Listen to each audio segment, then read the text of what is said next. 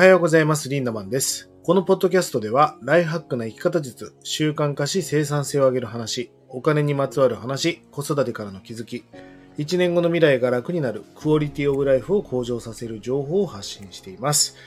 えー第二領域と言われる人生にとって重要だけど緊急ではないこと。これを第二領域と言うんだけど、なんかね、忙しさにかまけて緊急だけど重要じゃないことをやっちゃいますよね。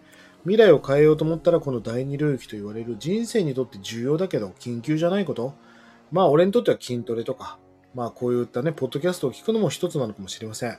そんなね、第二領域を作らなきゃいけないんだけど、なかなか忙しくて作れないと。だったらこの朝のデッドスペース、皆さん出勤前にメイクをしながら、食事をしながら、朝シャンしながら、歯を磨きながら、耳で参加していただいて、朝の30分、共にね、第二領域の時間を作っていこうという時間でございます。えそんな時間にしてください。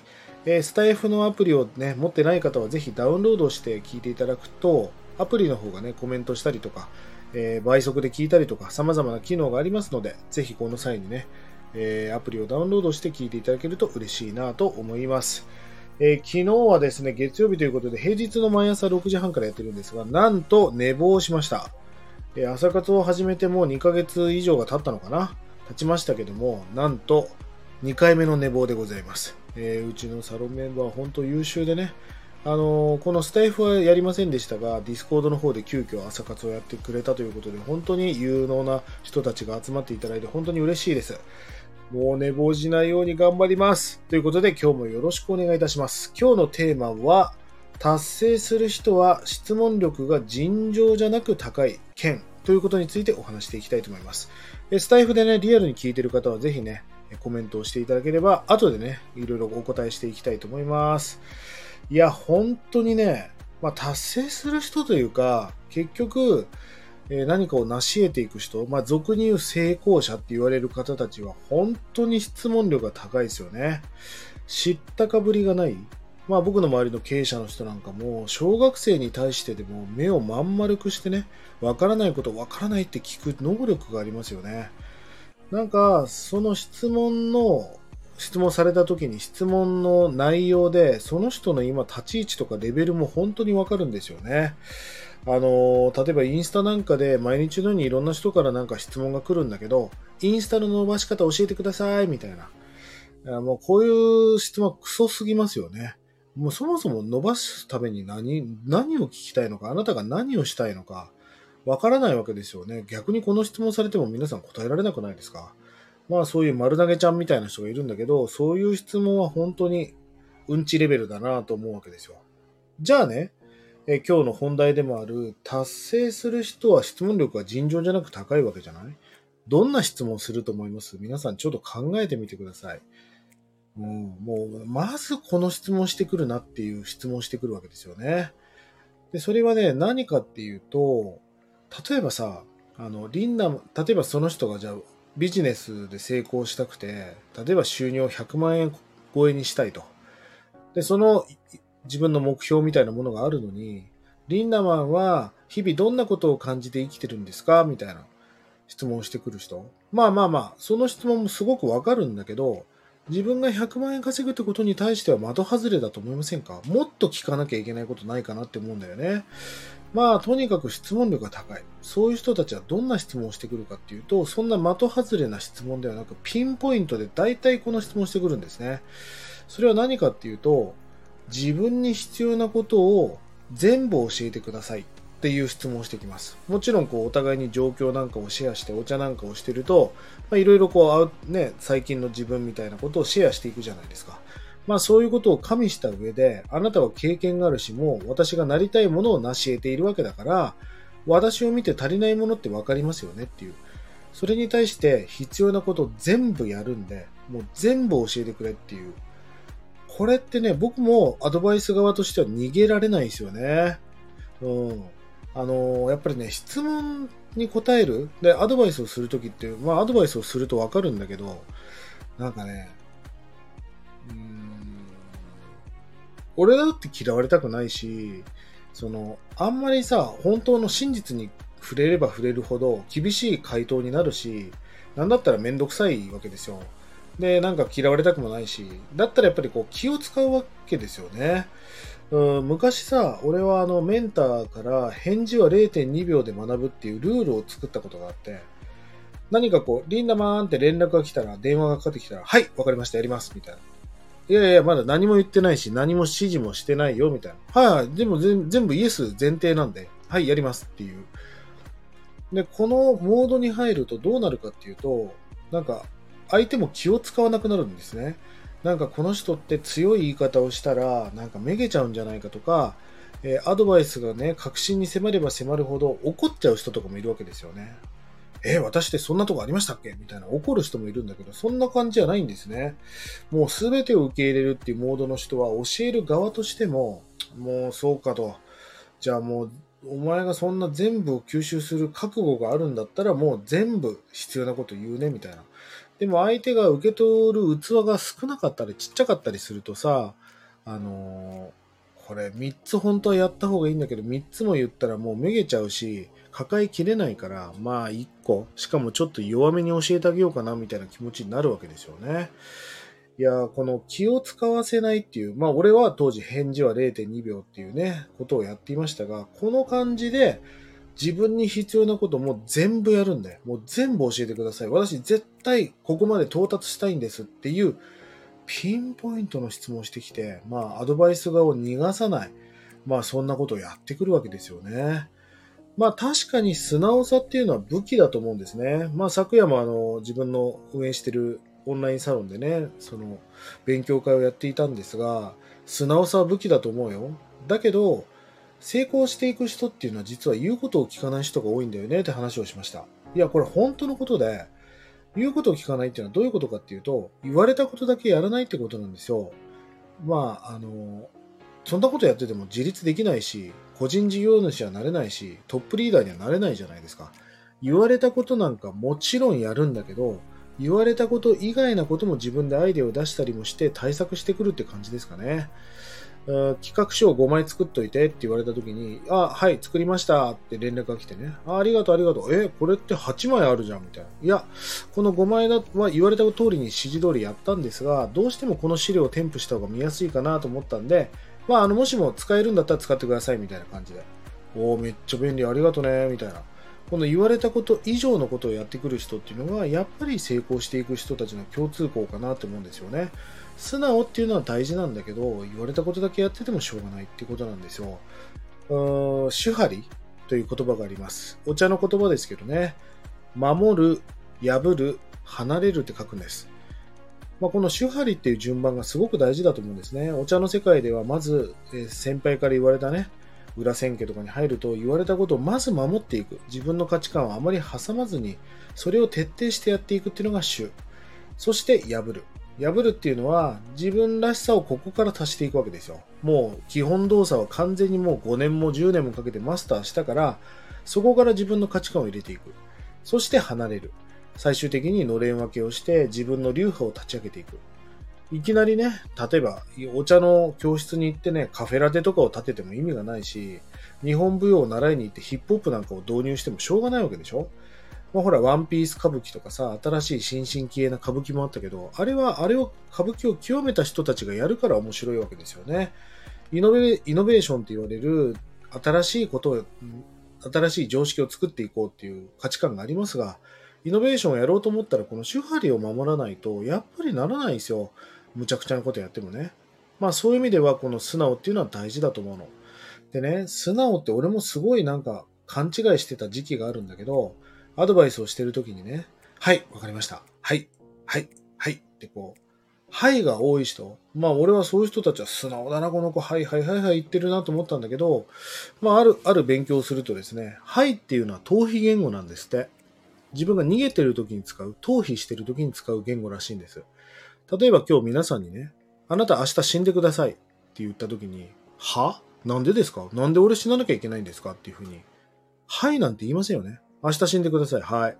えー、ね、今日から俺の妻になってください。はい。なんて言わないじゃないですか。なんで、そんなあんたと結婚しなきゃいけないのよ、みたいな話になりますよね。だから、はいっていうのは、大体こう、受動的な、まあ、例えばサラリーマンの人がその場をしのぐために使う、なんていうのかな、社交辞令というか、そういった逃避言語らしいんですね。だから、はい、はい、はいって言ってる人は僕は嫌いなんですよ。明日死んでくれ、はいって言わないですよね。なんで私が死ななきゃいけないんですか？その理由を教えてください。その理由次第ではやるかもしれませんが、基本私は死にたくありませんみたいな感じで、会話が成立していくと思うんですよね。だから素直さははいではなく、はいっていうのは聞き分け。聞き分けがいいだけなので、やっぱり素直さ、言ったことをちゃんとやる。うん。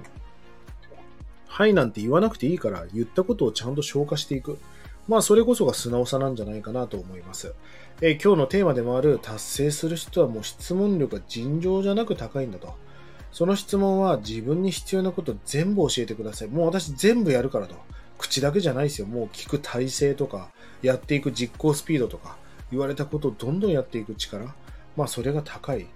で、それ、そういう質問して、そういうモードに入ってる人こそ、えー、アドバイス側からするとね、もう逃げられない。もう、この子本当本気だから、もう本気のアドバイスせないかなっていうモードに入っていく。まあぜひね、こんな質問力を高めるということを皆さんもやっていただきたいなと思います。それでは皆さんのコメントを拾っていきたいと思います。えー、はるちゃぱさん、達成してる人としてない自分の差に気がつけないと質問が浮かばないような気がします。そうですね。確かに。質問力を上げる方法はやっぱり質問力が高い人と一緒にいるっていうのはすごい大事なことですよね。いやーもうね、脳みそが全然違うんですね。聞いてくる質問とかが。もうレベチです。こんなこと聞くかみたいな。まあそれをどんどん自分のものにしていくっていう、その差を埋めていくっていうのはめちゃくちゃ重要なことだと思いますね。はるちゃばさんコメントありがとうございます。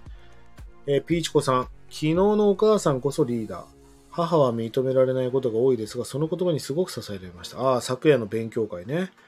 まあ、あの、リーダーっていうリーダー論を唱えるとさ、あの、私は別に主婦だからリーダーじゃありませんとか、別にビジネスを立ち上げてるわけじゃないから、私はリーダーに興味がありませんっていう人いるんだけど、まあ実はこの音声を聞いてる全ての人がリーダーだよという話をしました。リーダーっていうのは、なんかその統率力があるとか、えー、その人をね、何？影響を与える影響力があるとか、まあ、そういう人がリーダーだと思いがちなんだけど違うんだよっていう。まあ、リーダーっていうのは一番愛される人がリーダーなんだよってお話をね、昨夜はしましたけども、本当にそうなんですよね。例えばこう、ワンピースのルフィっていうのは、えー、一番愛される人ですよね。彼の仕事はビジョンを掲げること、海賊王になるっていうビジョンを掲げ、そして彼の仕事は一番強い敵をぶっ倒すってことですよね。その2つしかやってない。ご飯も作れないし、料理もできないし、運転もできない。船の操縦もできない。だけど、彼は海賊王になるというビジョンを掲げることと、一番強い敵をぶぶっ倒していくっていう。それが彼のリーダー的な存在の役割ですよね。まあ、それをやり続けることによって、海賊王になるっていう無謀な夢が、こいつ本当にやんのかもしれないっていう風に変わっていって、まあ、ホラが夢に変わっていくわけでしょうね。そして周りにいたこうゾロとかナミとかっていうキャラクターがどんどん入れかあの意識が変わっていく。最後の方にはねもうだんだん後半になるともうルフィは海賊王になる男だからもう命がけでも援護しろみたいなモードに入っていく。まあ実はそのマインドを動かしたのは紛れもなくルフィですよね。まあそういう意味ではあなたはそのリーダー統率力とか決断力とか資金力とかそういうことではなく一番愛される人がリーダーなわけですよ。まあいい会社っていうのはこの会社のために命を捧げ捧げたい。捧げてでもなんかこの会社をね、みんなで、えー、社長が言うビジョン通りに何か達成していきたい。そう思わせてくれる会社とか、そう思わせてくれるコミュニティ、チームっていうのはすごい本当に素敵なチームだなと思うんですよね。だからこそあなたはリーダーなんだって話をしました。だから一番まず愛されたくないですかっていう。愛されたいんだったらあなたはリーダーだよっていう。そしてリーダーのもう一つの定義は、リーダーっていうのは英語じゃないですか。リード。人よりもリードするってことね。リードするっていうリードに ER をつけてリーダーになってますよね。だからリードする人々って意味だと思うんです。だから力があるとか金があるとか引っ張る力がある、人を引き上げる力があるのも大事だけど、それ以上にね、人が気づかないことを一歩でもリードしていく、それがリーダーだと思うんですね。まあ、昨日勉強会で話したのはこういったライブ配信なんかでも、あなたはリーダーになっていく人なんだからリードしていきなさいと。まあ、例えばそのコメントが入んないんだったらコメントをしてみるっていうこともあなたができることかもしれないし、えー、何かその、とにかく飲み会なんかでさ、寂しそうにしてる子がいたら、この子かわいそうだな、一人で寂しいだろうな、輪に入りづらいんだろうな、よし、この子を輪に引っ張ってあげよう、みたいな。人が気づかないこと、たった一歩だけ気づいてやる人がリーダーだよって話をしました。まあ、だからこそ一番愛される人がリーダーであり、人が気づかないことを自分が率先してできる人こそがリーダーなんですよね。別に、えー、その決断力があるっていうことだけではないっていう。だったらあなたはリーダーになりませんかという話をしました。まあだから一家の主、パパかもしれませんが、家を支えてるのはやっぱり母じゃないですか。だから母っていうのはすごくリーダーなんですよね。食事っていう健康を担ってる、まあお医者さん的な役割もあるし、家計というものをね、しっかり管理してるリーダーなわけですよね。そんな素敵なリーダー力を磨いていきましょうって話をね、昨夜は勉強会でもやりました。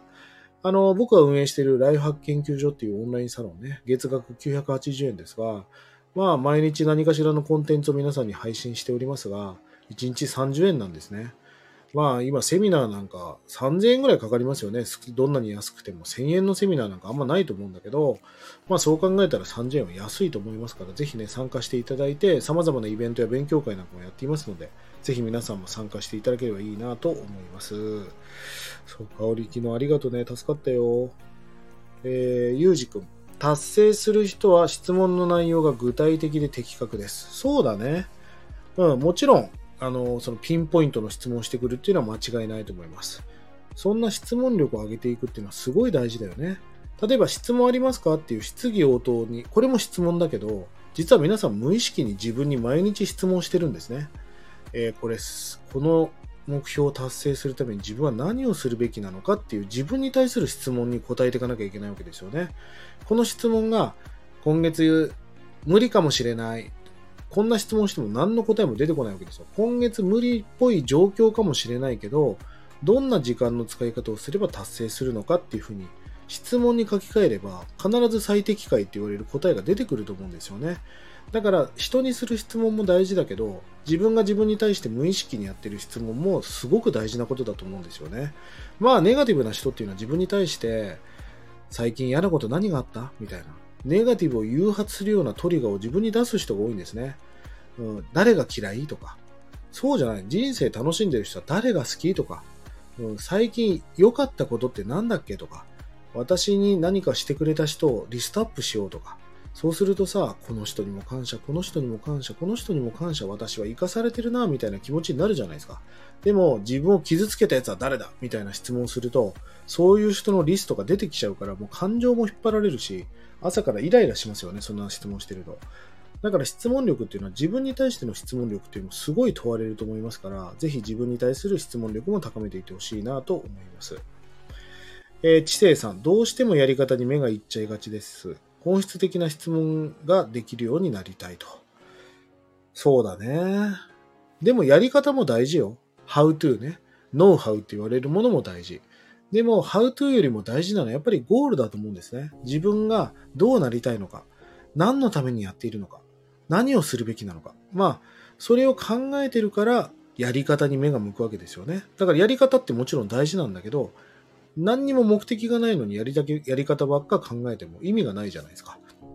例えば僕はカーリングの、えー、まい投げ方、あの、氷の上を滑っていくね、カーリングのやり方ばっか考えていても、目的がなければ、そもそもなんでカーリングやんなきゃいけないんだみたいな話になるわけでしょ。いや、俺はカーリングをやり始めて、とりあえず自分の地区で3位以内には絶対に入りたいっていう自分の目的を決めるから、だからそれを成就させるためにどんな投げ方が必要なのか、自分に足りないことは何なのか、筋力が足りないんだったら筋トレをしなければいけないみたいなやり方が見出せるようになるわけですよね。目的がないのにやり方ばっか考えてる人は到達できませんから、まあそういう意味ではやり方に目がいっちゃいがちな人っていうのは目的をしっかりと決める、自分のビジョンをちゃんと固めるってことが大事なのかなと思います。えー、香り質問したらイエスマンになる。まあそうだよね。さっきもそういう話をしたけど、でも逆のこともあるでしょ？あの、はいはいはいっていうのは逃避言語になっちゃうから、言われたことはやるんだけど、言われたこと以上のこともやっぱり考えるっていうこともすごく大事なことかなと思います。え、ゆうじくん、えー、返事は0.2秒。そうそう、それね、俺にとってはね、メンターから学ぶときすごい大事なことだったのね。うん。もうね、変な気を使わせたくなかったんですよ。なんかもう、俺なりた、本当にそこに行きたかったし、本当にそうなりたかったから、必要なこと全部やりたかったんですね。でも必要なことっていうのは大体耳が痛いことだったりするし、自分が苦手なことだったりするんですよね。でもそこで変な気を使わせたら本気のアドバイスがもらえないし、本気のアドバイスじゃないとそこに到達するのが遅くなるから、もう、こいつ全部教えたろうっていうモードに刺すっていうことはね、すごいね、僕は努力しましたよね。え、横ちゃん、言われたことも素直にやるだけではなく自分で考えることも大切だと思いませんか？それだけでは。だから、なぜなんですよね？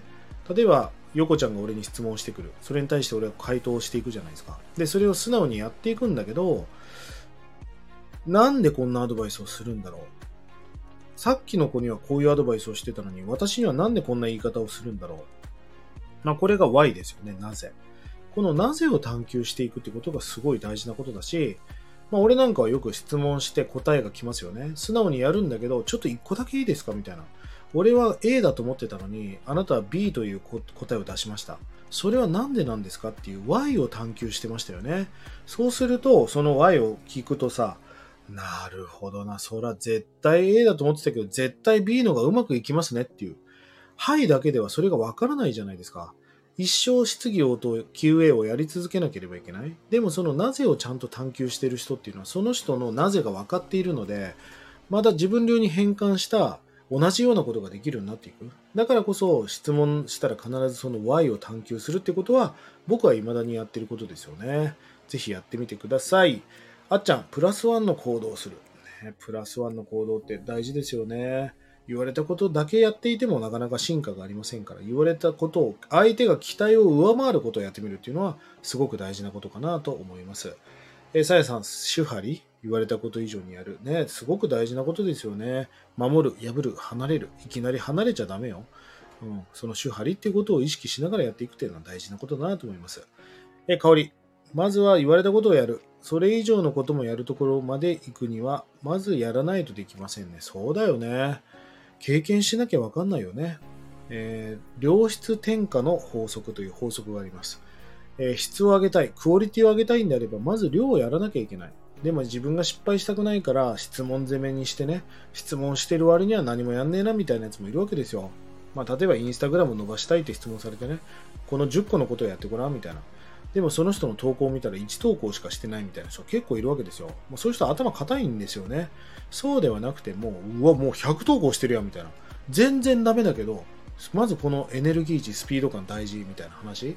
で、100投稿見ていくと、最初の頃に比べるとめちゃくちゃ上手くなってるな、みたいな。だから習うより慣れろなんですよね。まあ、そういう意味では、そのトライアンドエラーっていうのはすごく大事なことやってないと質問も出てきませんから、あの自分が傷つきたくないから、失敗したくないから質問するっていうタイプはあんまり良くないなと思うんですよね。まあそのあたりを意識してみてください。えー、なんちゃん素直って実は深い。本当にそう思いますよね。え、知性さん素直さは行動。本当にそう思います。え、岩におはようございます。反抗、これ、反抗心というの？反抗心を持ちながら、えー、の素直さも成功していく人の持っている個性のような気がします。うん、そうかもね。まあ、言い方を変えれば個性ですもんね。うん。でも、その先駆者が言う、その、自分は B だと思ってるのに A だっていう理由もあるから、やっぱり Y の力がいると思うんですよね。それを聞いたときになるほどな。じゃあ、やっぱりこれは A が大事だっていうパターンもあるし、あ、俺は B だと思ってたけど、この A に行かなきゃいけない理由が分かりましたと。でもこれって自分が B だと思う方向に行った方がもっとうまくいくと思いますっていう解釈の変換もできますよね。まあ今日僕が話してることって矛盾してるよね。素直にもならなきゃいけないし、言われたことだけやってちゃいけないってことは素直その言われたことだけではない相手が期待を上回ることをやろうっていうのはなんか相反するアドバイスですもんね。まあこの辺の塩梅がすごく達成とか成功には重要な要素だと僕は思っております。えー、なこさん、手張り。まずその基本のままにオリジナルをそれから、料理教室をやっているとレシピ通りではなくすぐアレンジしたがる人がいます。でも、まず今のままやってみてと思います。意味がありますよね。本当に大事なことだと思います。なこさん、いつもありがとうございます。なんちゃん、成功していく人はメンターを崇拝ではなく尊敬していると思います。なるほど。まあ、崇拝っていうのは教祖だもんね。うん、そうではないよね。もうリスペクトしながら、Y をやっぱり探求するってことだと思います。えー、香り、志高く持つことを大切にします。そうね、ビジョンっていうのがまず大事よね。人はついてくる、人はね、まとめるんじゃなくて、人は集めるんじゃなく集まっていくものだと思うんですよね。だからこそリーダーっていうのはそのビジョンを掲げるっていうことがすごく大事なことだと思います。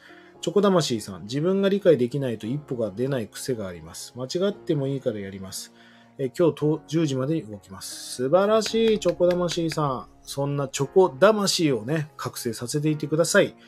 えあっちゃんさん、えー、素直に行動に起こせるか、まずやってみるを大事にしていきます。そうだね。習うより慣れろですからね。やってみてください。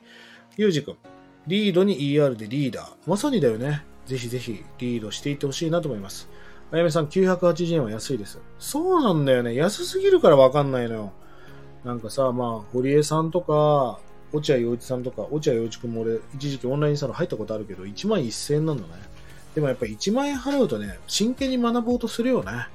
まあそういう意味ではお金を投資するっていうのはある程度大事なことだと思うの。ただ俺はなんかその学生にも聞いてほしかったから、この価格設定にしてるんだけど、どうしても価値が下がると優先順位も下がってくるから、980円でいいんだけど、1万円課金されてるんだぐらいのね、1万円のサブスクに入ったんだぐらいの気持ちで参加していただけると嬉しいなと思いますよね。まあ、約1000円オンラインサロンに払うわけだから、9000円は本を買ったり、もうオンラインサロンに投資してると仮定してね、9000円は第二領域にやっぱ投資していてほしいなと思います。えー、横も、素直さとははいということではなく、アドバイス以上のことをきっちりスピーディーに実践していくこと。まさにだよ。でも、よ、ようこはそれがまあできてたりするからさ、うん、でも、あの、受け取るときにさ、もっともっと、相手に全く気を使わせない、100%私は受け取るんだって意識を持つと、さらにね、進化が早いと思うのをやってみてね。知性さん、目的をしっかり決めた上で、そこに達するために、えー、達するためのやり方を質問する。大事なことね。Y を探求するゆうじくん大事ですよ。もつさん、こうなりたい。だから全部教えてください。そしてスピードを持って実行する。大事なマインドだと思います。えー、中島さん、愛されることがリーダー。心に響きました。だって愛されたいよね。一回しかない人生。愛することもあの楽しいけど、やっぱり愛されたいですよ。だから一番愛される人がリーダーだし、そのみこしを担ぎたいと思われるリーダーになるってことは大事なことかなと思います。もじゃ、僕は圧倒的な行動量が足りてないので、より具体的な質問ができていないことに気づきました。そうね。でも質問多いじゃない？だから、質問をすることはすごく大事なことなんだけど、傷つきたくない、失敗したくないから質問するのか、いや、もうやってやってやって自分なりにやってんだけど、全然うまくいかない。ここはわからないから教えてくださいっていうのは、同じ質問でもやっぱ全然違うと思うんだよね。え後者の質問ができるようになってください。えー、ムスさん、タイトルと話を聞いていたらフォローしたくなる内容に共感を持ち、早速あなたのチャンネルをフォローしました。インスタグラムをフォローしました。お邪魔します。ムスさん、ありがとうございます。ぜひ DM の方もよろしくお願いします。毎日たくさんの人からインスタもフォローされるから、もうどれが誰かわからないんですよね。あの、インスタ聞きました、ムスです、みたいな感じで DM をいただければ、必ずお返事しますので、ぜひ絡んであげてください。仲良くしてください。え横門さん、相手に気を使わせないくらい、もっと深い本音のアドバイスを受け取れる。そしてそれ以上に答えられる自分になっていきます。素晴らしいです。よこも頑張ってよ。ムスさんぜひ DM くださいね。ありがとうございます。はい。まあ今日はこんな感じでございます。ぜひ、ぜひね、質問力が高い人は成功していく人が多いよと。どんな質問をするかっていうと、もう自分に必要なこと全部やるから、全部教えてくれっていう相手に気を使わせないモードに入れちゃうってことが大事なことだよというお話をしました。そのあたりを意識してね、最高な人生、最高なライハックを形成していってほしいなと思います。えー、後で下の概要欄に LINE オープンチャットの URL を貼っておきます。ぜひまだ登録がまだの人はぜひ登録をしてください。取り上げてほしいテーマやお題なんかがありましたら気軽にコメント、DM よろしくお願いいたします。それでは今日も素敵な一日をリンダマンでした。またね明日も朝6時半からやります。Thank you.